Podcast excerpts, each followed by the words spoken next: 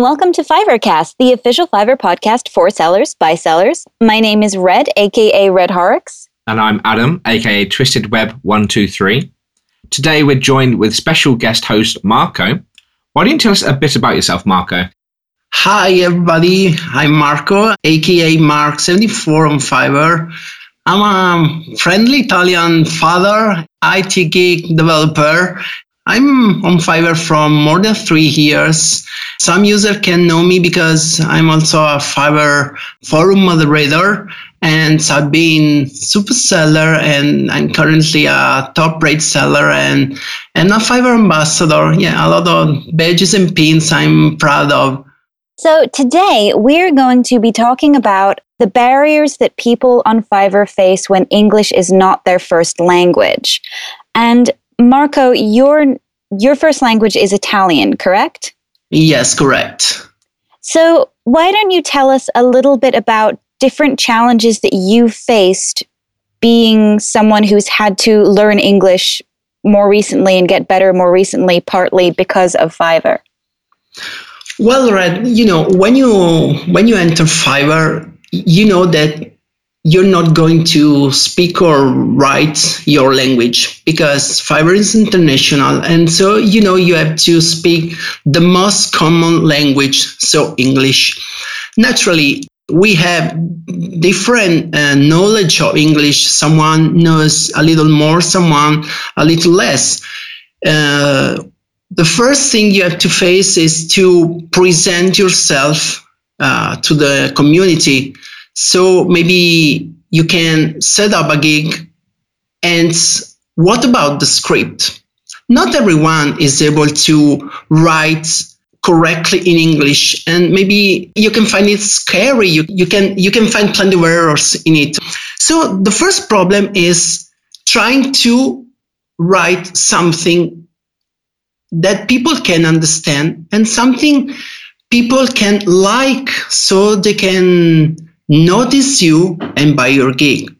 So the first problem is should I write my own script or should I hire someone else to do it for me? Second big problem Fiverr tells us that having a video can boost up your sales uh, about 200%. So maybe you want to record a video, but if you're having some trouble writing in English where you can, uh, you know, go back, correct, and type it again, that's not true for the video. Well, you're where you're in front of the camera and you have to talk English.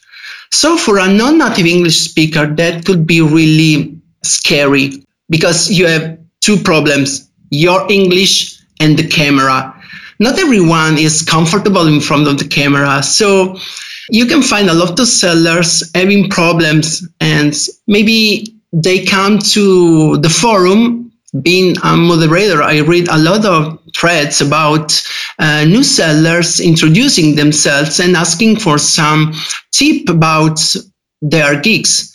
Uh, asking, what do you think about my gig? How can I improve my script? No, and that's the first problem you have.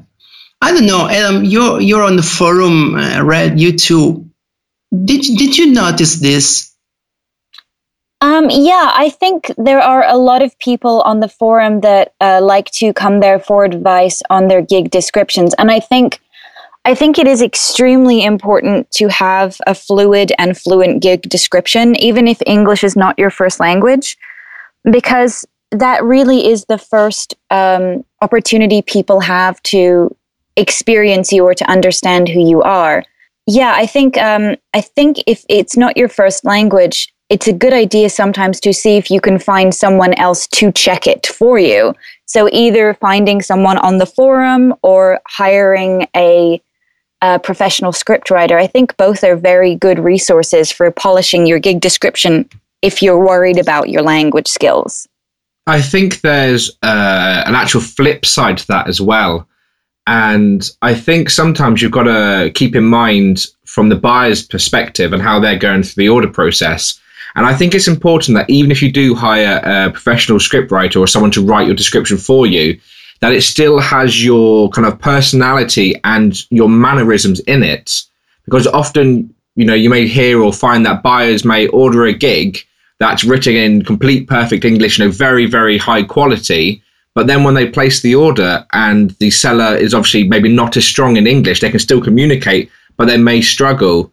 That could be kind of quite confusing to the user, uh, to the in the buyer's point of view. So I think it's quite important to kind of have that middle ground of still presenting yourself, you know, as a proud Italian, in your case, Marco, but helping out with some of the vocabulary or some of the words that may be difficult. Let me tell you my story because, yeah, you're completely right, Adam, because uh, it's not necessary to present you with perfect English if you then cannot write or talk a perfect English.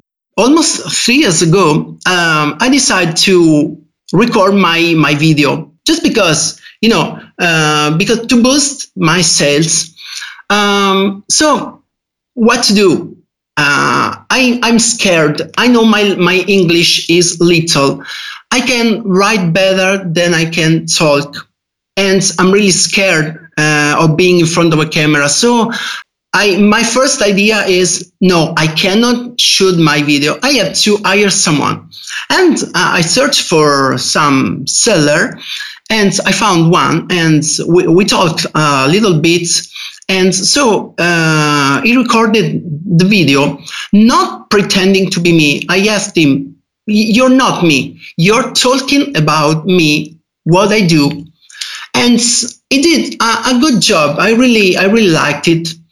And when I uploaded my video on Fiverr, I received an email telling me that the video was not good because it wasn't me in front of the camera now you can understand how how I felt. I felt lost because uh, I realized I had to shoot my video, but really I couldn't.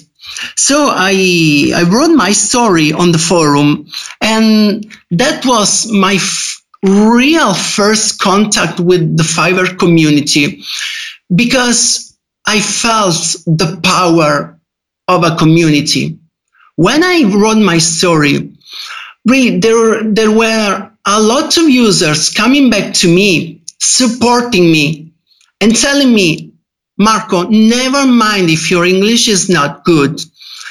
Don't be uh, don't be scared. Try recording the video. Be yourself. Never mind what happens. If you're you on the video people understand who you are what you do and so go on. And I really felt the power. And this support led me to think maybe I could try to shoot my video. So I, I went back to uh, the seller who recorded the video for me and asked him to write down the script. I read the script and decided it wasn't good for me because it was good if someone else is is talking about me, but then uh, I wanted to say something more personal. I wanted to to tell my story. I want I wanted to be me, and so I turned my camera on and I started recording. I had to redo it maybe 30 or 40 times, Adam. I was so scared and I was mixing sentences because, you know, I had a general script, but then I decided to tell what I was thinking. And finally, I recorded my video, the one, the only one I do have in my main gig. And maybe you can laugh um, watching it, but that's really me. And I uploaded it and it went online. You know what happened? After a few weeks, I my my sales really boosted and I was I received the super seller badge. In these days on Fiverr, I I read about I read a thread telling that you don't need a video to be successful on Fiverr to, to have an high rating. And I I was thinking about this thread because um, in part I agree with this. You don't need a video to be successful. I think several TRS don't have a video and they they really uh, they, they they sell a lot of gigs and they are successful. But you know, an image is not a video. I think naturally this is just my opinion and maybe it's different from yours, but with a video, you can be yourself and you can establish a connection with your buyers. You can be yourself. You can show your passion. You can show your attitude. It's not it's not only that you present your gig, but you present yourself. Just to close my story, uh, when I received some gig, uh, there have been seller uh, buyers uh, writing part of my uh, video script as a feedback. That means a couple of things that they watched the video and they and they liked what I was saying because they did realize I was saying something true, something personal. Yeah, I th- I think um, a very big kind of um, misconception or um, a very big thing that people often forget is they think that when you create a video, it has to be the best possible video that it could ever be, and it has to be really, really, really professional. But on somewhere like Fiverr, where we're all starting at the same price point, so it's quite difficult to undercut someone, and where a lot of people offer the same sort of services, people kind of forget that it's not just about, as you say, the service you're buying, it's about who you're buying it from. So if you're more likely to present yourself as yourself, you're much more likely, as you say, to have that engagement with your audience. So it kind of a, a, simple way to think about it is to think about it as if you were going shopping and one shop sold, let's say, a tomato and the other shop sold a tomato, both at the exact same price. What makes you choose one of the shops? And that comes down to the brand recognition and kind of liking that place. So by appearing on video yourself or just presenting yourself, even with a photo of yourself, is a great way to engage with your potential buyers a lot more than kind of maybe shying away from the fact that English isn't your first language. Yeah, I think it's important to remember that every seller on Fiverr is unique and you every buyer on Fiverr is unique. So you are you're creating more of a a connection between two people rather than necessarily buying from a large corporation and and putting a face on that it's extremely important. I know for me, there's a lot of places that I choose to shop either online or offline, and I shop there because I like the people. Um, a good example of that, I'm I'm currently shopping for my wedding dress, and I went to one big, huge store with a whole bunch of people, and I found a dress and I loved it, and I thought I was going to buy it, and then I went to this tiny little store run by this one woman and she was so nice and so amazing and so wonderful that I found a completely different dress, loved that dress more because she was the one selling it to me. And that's the dress I'm going to buy. So it's the same on Fiverr. It's important to to take the time to have a personal connection with your buyer, regardless of whether your first language is English. It's a good tip for everyone. Marco, what do you think about people who aren't English or American or aren't from a primary English country trying to represent themselves as though they are? Well, this is uh, a general mistake. This is a common mistake because, you know, uh, as Adam said, if you present yourself uh, being from USA or UK, but you are from maybe an Eastern country, uh, after a couple of messages, you realize you're not saying the truth if I try to establish a connection with you and you are and I realize you're you're lying, I don't buy from you anymore. So I prefer someone uh, writing me in a really bad English, but trying to do his best or her best, trying to explain maybe uh, you know if you if you write perfect english maybe you can agree for a gig uh, with two or three messages okay if your english is not that good maybe you have to go on it maybe it takes a little longer to to agree to fully understand what you need or what what you offer but it's okay all right well um let's uh, move on over to our question and answer portion. And we've got one really, really great question that I think um, I'd love for us all to weigh in on today. Uh, it's from Roseline Fergie.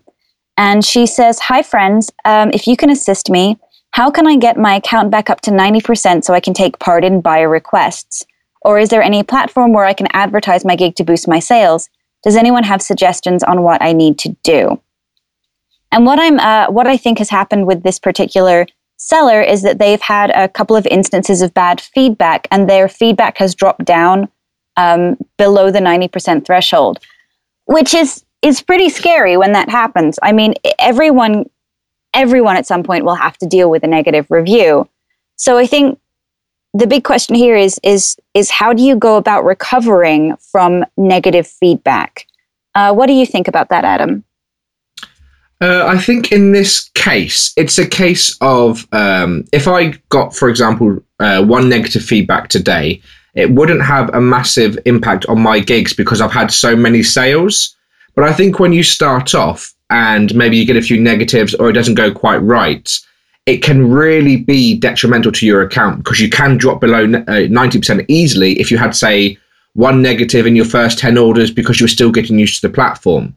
So, in my mind, there, the biggest recommendation that I would have is to reach out to your previous buyers, the ones who weren't happy, and see if you could potentially come to an arrangement where you could potentially provide additional work or if you could provide a refund to try and get your account back up. Because let's say, for example, you may lose a four or eight or ten um, or sixteen dollar order as a lower rated seller early on the fact that you're at 90%, that could see you miss out on sales for quite a long time until you get back up to that amount and can start to offer buyer requests and everything else. So if it's going to take you, say, two, three weeks to get back to 90% to do buyer requests, but you could refund two buyers today to get back to that percentage, I think it's very important to reach out in the early stages to try and get enough feedback under your belt. So a negative here and there isn't going to be detrimental to you. Yeah, I agree. I think it's important to provide um, opportunities to the. It's a, it's about providing an opportunity to your buyer to rectify the situation. So yeah, it's really easy to get um, angry or upset if you have negative feedback, especially if you don't feel that you deserve it. But it's really important to reach out and find out if you're not sure what went wrong, find out what went wrong. I I've got thousands of orders under my belt and I still do this. If I get any kind of low lower rated, basically lower rated than 5 stars for me, I will reach out to my client and find out what happened because it's really important to me to have perfect cl- customer satisfaction. It's not even necessarily about my rating. I want to make sure that every single client I have leaves with a happy experience. Um, so yeah, and and sometimes it's been something like a miscommunication where they thought I provide a service that I don't, things like that. So I think yeah, the first step number one is definitely reach out and see if you can rectify the situation rather than and do that quickly because at some point feedback. Uh, I think it's it's it's only a couple of days after feedback's left that you can no longer edit it. So I think it's it's very important to get right on top of it. Talk to your your uh, buyer and see if there's something that can be done to make sure that both of you end up being happy with the situation. Um, what about you, Marco? How do you handle that? Well talking with your buyer try to understand if it's your fault or if, or if it's just uh, something that you uh, didn't agree something that is went wrong I, I, think 99% of the problems can be solved just by being honest and uh, talking, writing, trying to explain. If you feel there's there's no way out of this, okay, accept it and uh, leave it on your back and go on. Straight on trying to offer uh, a good service in future so you can you, your percentage can rise again. All right well that's all that we have time for today. Thank you so much for listening. Thanks so much to marco for joining us. You can find him on fiverr as mark74 if you have a, commu- a question for us and would like us to answer it on the air you can find our community questions option at forum.fiverr.com. Our jingle today is by Ryan, aka Custom Drum Loops, and we were edited today by Dansha. Thanks so much, and we'll see you next week.